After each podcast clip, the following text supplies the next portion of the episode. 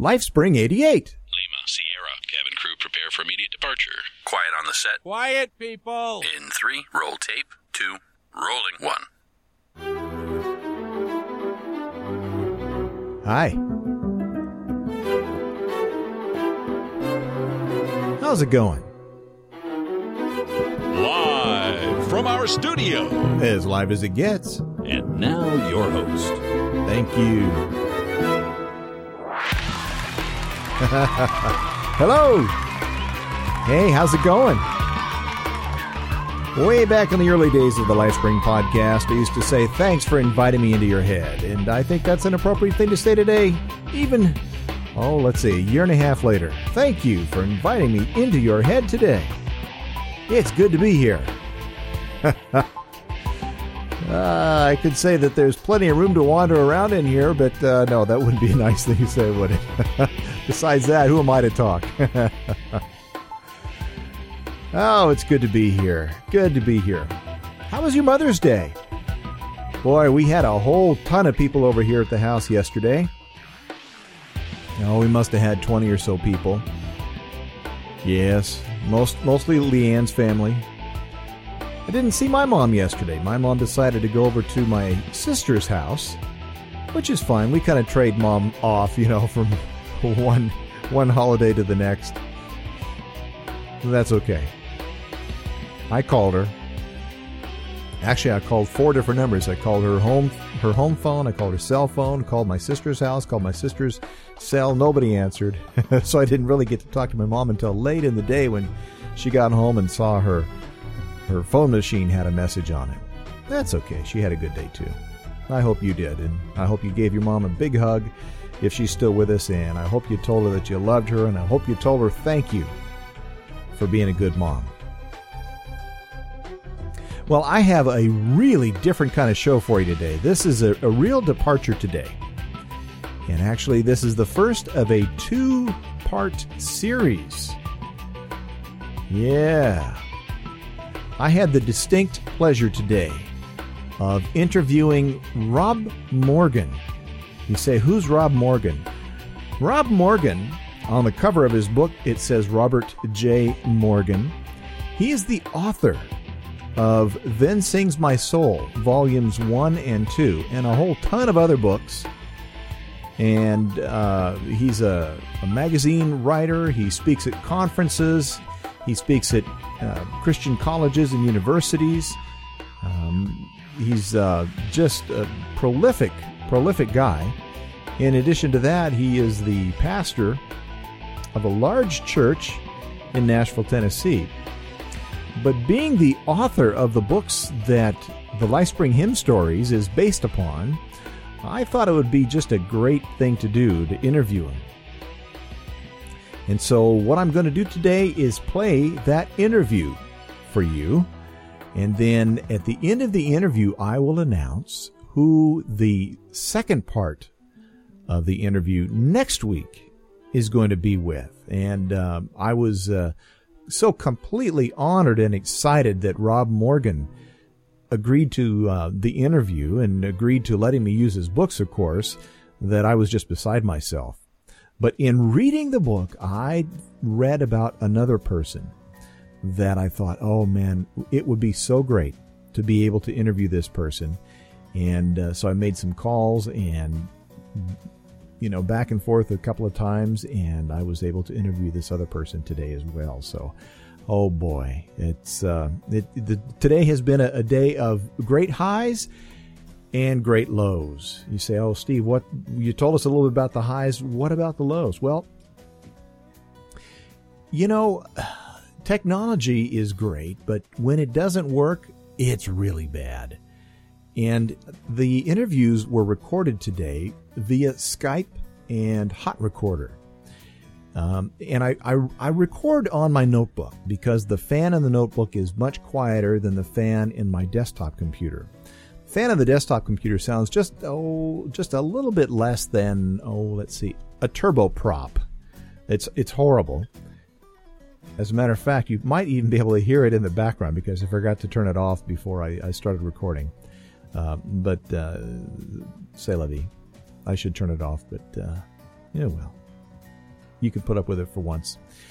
Only because I'm not going to be talking a lot here. I'll be getting into the interview in just a second. But anyway, I was um, since I record on the notebook, um, the the notebook has a wireless connection to my Incernets here in the house. Well, the notebook wireless kept dropping today. Um, once I started my interview with Rob, uh, it it dropped twice, and then um, well, let's see what else happened. Well, oh, so what I had to do is I had to take the notebook upstairs to where the uh, the modem is and actually plug into my cable modem into the notebook which meant I had to take my mixer up there, the notebook, and the microphone and the mic stand, and all the cables, and yada yada yada. Uh, it was it was not fun, and so we, we finally got that interview done. And then about five minutes later, after I finished Rob's interview, I had the other interview that I'm going to be telling you about and it seemed to go just fine. It was about a half an hour that I spoke to this person, and then when I hung up and I went to save the file, there was nothing there to save. It was not there. And I just, oh, I was depressed all day long, trying to figure out what in the world happened. I went into the Windows Explorer and looking for it. It was nowhere to be found. Nowhere to be found. Well, then I happened to see that when you um, download Hot Recorder, there is a little utility called uh, Hot uh, Hot Recorder Recovery. And I thought, well, there's nothing there, but I'll go ahead and open the recovery up, and it found the file. And I did, but I didn't find it until about 8:30 tonight. And oh man, so all day long I've been depressed and bummed out and everything else. You know, I thought, oh well, you know, God knows, and you know, maybe He'll let me do the interview again, and Oh, but I felt like such a uh, just such a moron for losing the file somehow. Although I don't see it was my fault, but whatever. So anyway, I'm just totally depressed. And then when I was finally able to get it recovered tonight, it was it was wonderful. It was it was a great a great relief. I have seldom been happier. So it's been a long uh, long day. Uh, for the most part, because of the interviews, it was good but oh man, the bad parts were were just horrible. But everything is fine now. Everything is fine. So I don't want to bring you down. It's, it's good. It's good. It's good. So without further ado, let us get into the interview with the author of the books Then Sings My Soul, Rob Morgan. Hi, Steve. Hi, Pastor Morgan. How are you today? I'm fine, thank you. Well, you just call me Rob if I call you Steve. Okay, I'll call you Rob. That's great. I appreciate that. All right. First off, let me give you a little bit of an introduction to my listeners. Rob Morgan is the pastor of the 1200 member Donelson Fellowship in Nashville, Tennessee, where he served for 25 years. He's a best selling and gold medallion winning writer with well over a million books in print. He's also a staff writer for Turning Points magazine and has many articles published in other leading Christian magazines. He and his wife Katrina have three daughters and three granddaughters, and he's co owner of Roan Mountain Bed and Breakfast in Roan Mountain, Tennessee. Um, Rob, thank you so much for giving permission, first of all, for me to use the books. Well, you're welcome, Steve.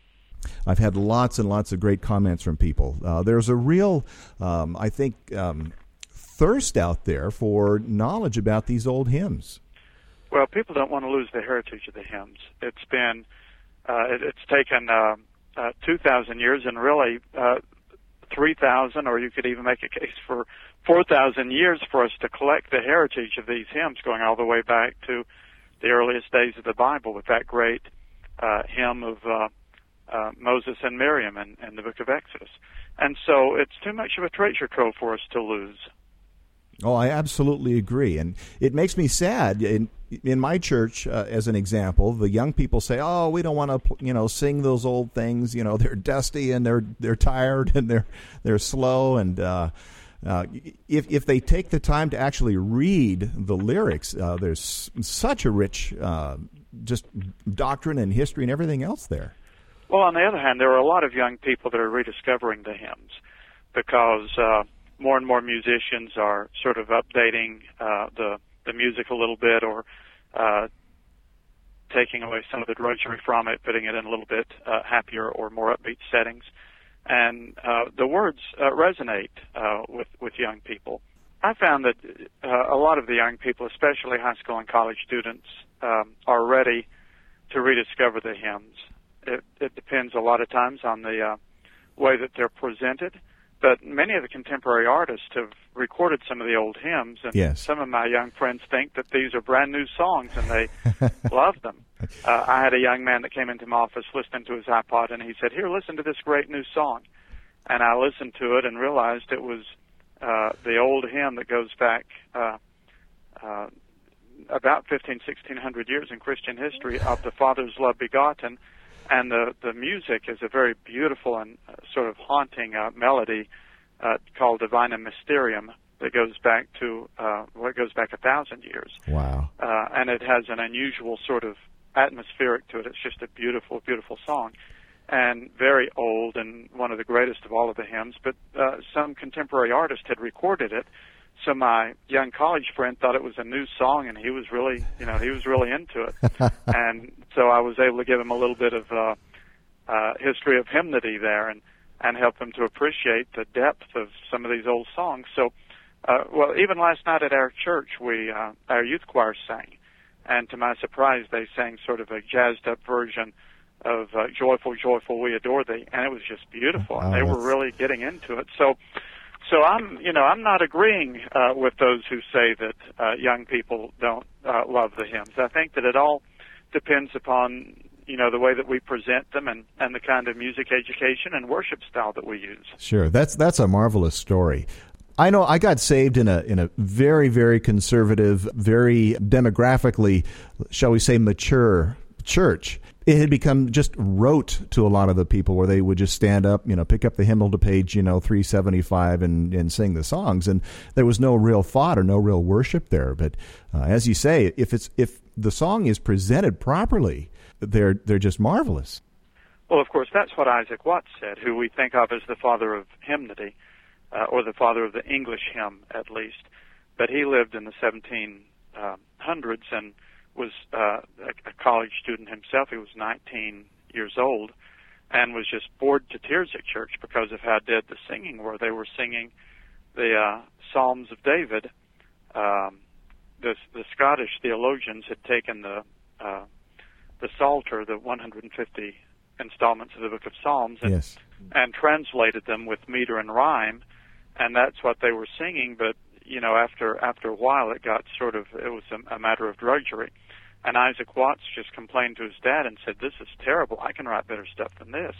I mean, I'm paraphrasing him. Right. And so he began when he was 19 years old, writing these great hymns, which at that time were, um, you know, the contemporary Christian music of its day. Yes. Uh, Alas, and did my Savior bleed, and and all of these great hymns by Isaac Watts, and mm-hmm. and so the church. Uh, I'll have to hand it to the the uh, uh, little church there in uh, Southampton, uh, England, uh, because they they were game for it, and they you know they would include this uh, teenager's uh, new uh, fangled hymns and and with their uh, liturgical singing. Uh, and came to like them very much. Of course, now today we look at Watts and we think of his hymns as being very old-fashioned. Yes. And sometimes we uh, uh, spurn contemporary Christian music when we shouldn't. The same way that some of the people in Watts' day uh, criticized him. They they would call his songs whims instead of hymns. Oh, that's interesting. And uh, so it just tells us that uh, every generation of Christians writes their own music, and I can appreciate that. I just don't want to lose the, the music of the prior generations in the process. Right, I agree. I, I think it has to do with balance. It does have to do with balance, and one of the things that bothers me a great deal is when churches uh, have an exclusive, sort of narrow approach to worship. Uh, the, the church has always, throughout history, up until now, practiced blended worship. So that in the New Testament, when they, you know, composed a song such as we see in the book of First Timothy that Paul quoted, we would assume that they were singing the Old uh, Testament songs as well, but they were adding their their new songs. And then in, in medieval days, uh, you know, as the music uh, developed and uh, and came out of Europe, and and then when uh, uh, particularly when Martin Luther set the German church to singing, Mhm. they didn't abandon the music of earlier eras. And then when Isaac Watts started these uh, English hymns, they still sang, you know, some of the German hymns that had come down from Luther, as well as the uh, Psalms of David. Mhm. And then Ira Sankey came along, and and uh, Fanny Crosby and the gospel music era, but they still sang Isaac Watts hymns. And when I was growing up in the mountains, Uh, you know, we would sing the John W. Peterson stuff that had just come out in the mid 20th century, but we'd still go back and sing the Ira Sankey stuff. And the church has always understood that the treasure trove of hymnody that we have, the songs and spiritual messages of these hymns, that it is uh, transgenerational, that it bridges the ages, and that it gives to the church a timeless quality of singing the great truths that we have always held dear. Mm-hmm. And so now when I go down the street and I say, well, this church has uh, contemporary worship at one hour and traditional worship at another hour, it makes me wonder what has happened in our consumer oriented, me centered generation that makes us think that we can't worship unless we're singing a very narrow slice of songs that happen to, to correspond to our own particular, very narrow and opinionated musical preferences. Mm-hmm.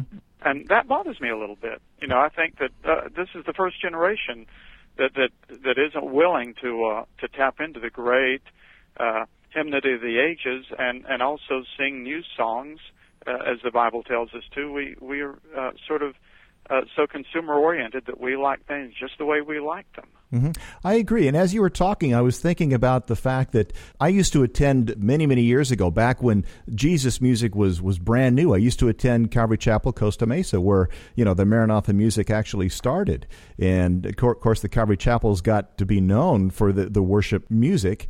And at the time, I don't think we ever sang any of the old hymns, but now even Calvary Chapel is going back to singing some of the hymns. Well, we, you know, Jesus said uh, in, in Matthew chapter 13 in his parables of the kingdom that a wise man brings out of his storehouse treasures both old and new. Yes. And I think that that sentence gives us a marvelous philosophy for public worship. Amen. And I had a I had one fellow who read my book, uh, Then Sings My Soul, and wrote to me and said, "Well, thank you for talking about these old hymns." He said, "I hate the new Christian music," and I wrote back and I said, "Well, I'm glad you like the old hymns, but remember that if we ever have a generation that does not write its own music, that Christianity is dead." Uh-huh. And the music that the new generation writes is probably not going to sound exactly like what the older people wrote, you know, when they were young. Of course. So, so it, it does take uh, uh, a certain maturity to understand that there is richness in things both old and new, and that we need to blend them together. Now, having said that, that is not endorsing every lyric of every uh, contemporary Christian song, or for that matter, every hymn. Right. You know, we have to be spiritual, dis- spiritually discerning, and and theologically uh, uh, wise. And and not every church wants to practice every single music style every single Sunday. I understand that. Sure. But I do think that we uh, we probably need to be a little bit more broader and more appreciative um, of Christian music through all of the ages than, than some churches are right now. Yes. So, what was it that brought you to the point where you decided that you would write Then Sings My Soul? Well, I had suggested a, a, a devotional book based on the hymns to my publisher, Thomas Nelson, some time ago. I'd written a prior book called On This Day, which uh, is a devotional book based on stories that occurred in Christian history. And then I'd written a second devotional book called From This Verse, which uh, uh, was a devotional based upon the impact that various Bible verses have had. So I wanted to follow up with the third volume called With This Hymn. Um, but that idea didn't seem to go anywhere. And then about a year later, uh, Thomas Nelson called me and said, "Well, we, you know, we really want to pursue this idea, but here's the way that we'd like to do it." So they came up with this brilliant uh, idea, which really has not been uh, done before in any kind of significant way of putting the words and the music on the left page, mm-hmm. and then the story behind the hymn on the right hand side of the page. Mm-hmm. And um, uh, so for many years I've been collecting, you know, the hymn stories, and I've been a lover of hymns and, and a reader of biography, including the biography of many of the hymnists. So uh, putting together this volume was a labor of love. And then when it sold so well, we've sold uh, almost three quarter of a million copies of book one. Mm, that's great. Then they came and said, uh, said, hey, we got to do a second volume. And uh, so we did Then Sings My Soul book two. And we would probably do a third volume, except that um, you know, people don't know as many hymns as they think. And between those two volumes, we cover 300 hymns, and most people uh, are not literate in their hymnody. Even church-going Christians don't know many more than 300 hymns. After that, the titles, you know, they they don't really recognize the titles, and they they don't know the melodies, and so I don't know. We we've kind of run out of material if we're talking about familiar hymns. Okay. Uh, after 300, but but at least we've kept these 300 hopefully kind of alive in people's consciousness and and uh, it's been a, a labor of love for me. Well, that's wonderful. So, did did you have to do a lot of research, or did you, or had you pretty much collected the background information as you've been going along? I had I had a great deal of the background information. For example, many of the hymns were written by, say, Charles Wesley, and uh, I'm very intrigued with the Wesleys. I've I've been to uh, England and visited John Wesley's home in London uh, and City Road Chapel, and and uh, of course, Isaac Watts was a great pastor uh, in London. John Newton uh, was a pastor in London whose church uh, uh, I visited uh, uh, in the uh, city in the financial district of town.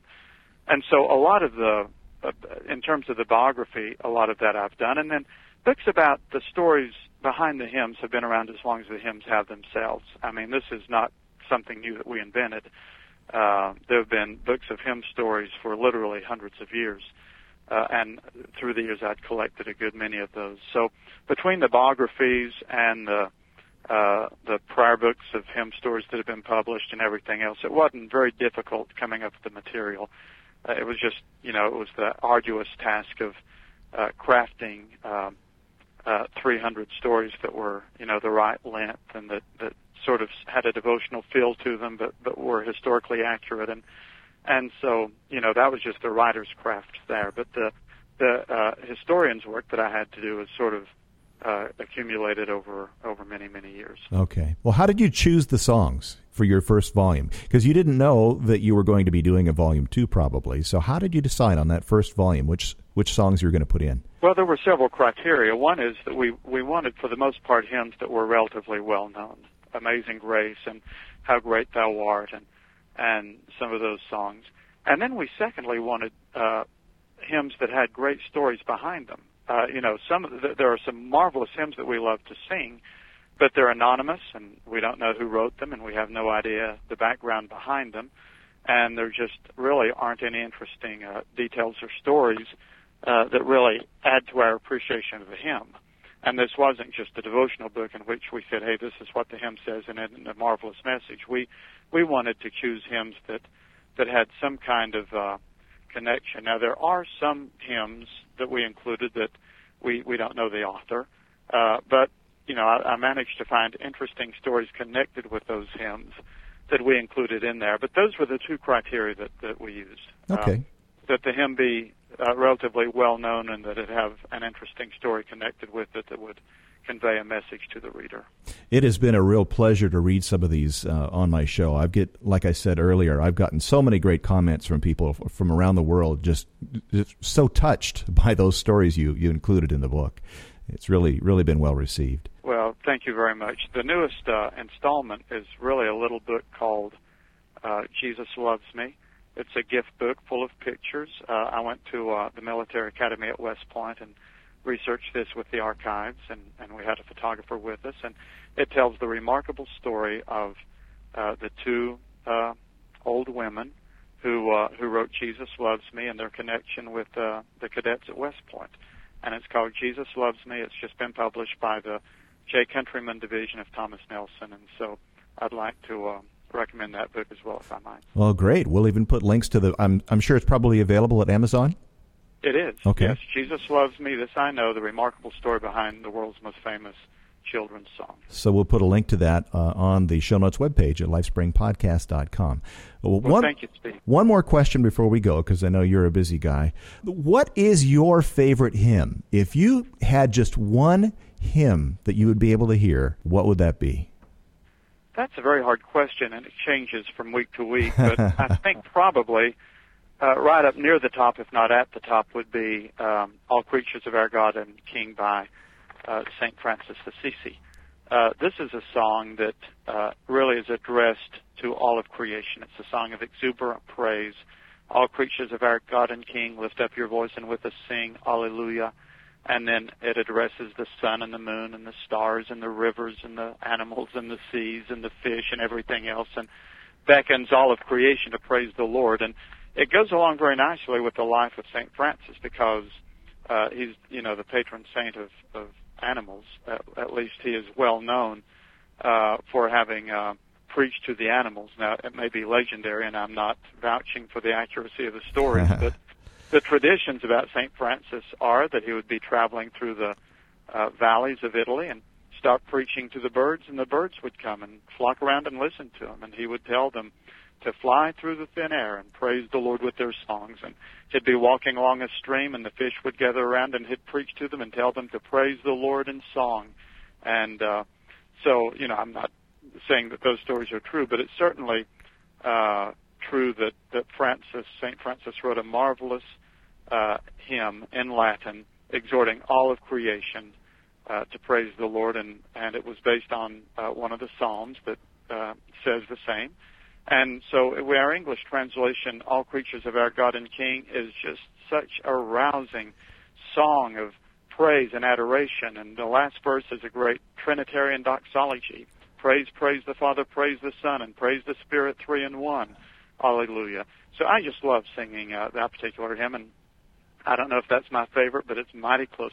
okay, well, very, very good. And that's, of course, what it's all about. All these songs are about praising God and, and lifting Him up and uh, sharing His good good news. Well, thank you for the great work you're doing, uh, Steve, and I appreciate very much uh, being able to have this time with you. Well, Rob, thank you very much. God bless you, my brother. Thank you. And we'll talk Bye-bye. to you soon. Bye bye. Well, again, Rob, I thank you so very much for the use of the books and for the interview. And it was just a wonderful uh, conversation we had today. I thank you so very much. And I hope you enjoyed that interview.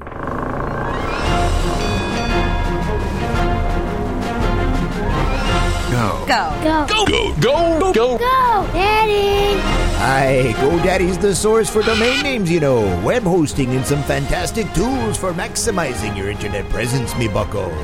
Steve Webb has been a customer of GoDaddy for years, he has, and he's not made them walk the plank yet.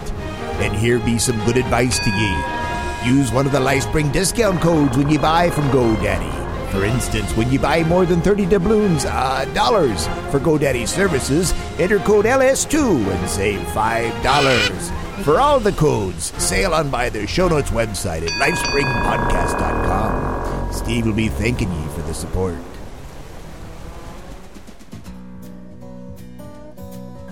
Now, before I tell you who the next interview is going to be with, let me tell you that you can find show notes at lifespringpodcast.com. Also, if you would like to buy the books, there are links uh, to Amazon.com at the uh, hymn stories show notes pages at Lifespring Podcast. So that would be a wonderful thing if you would go by there and pick up those books. I will also have a link to the other book that Rob talked about, uh, Jesus Loves Me. And so remember, next week, part two of the hymns interviews.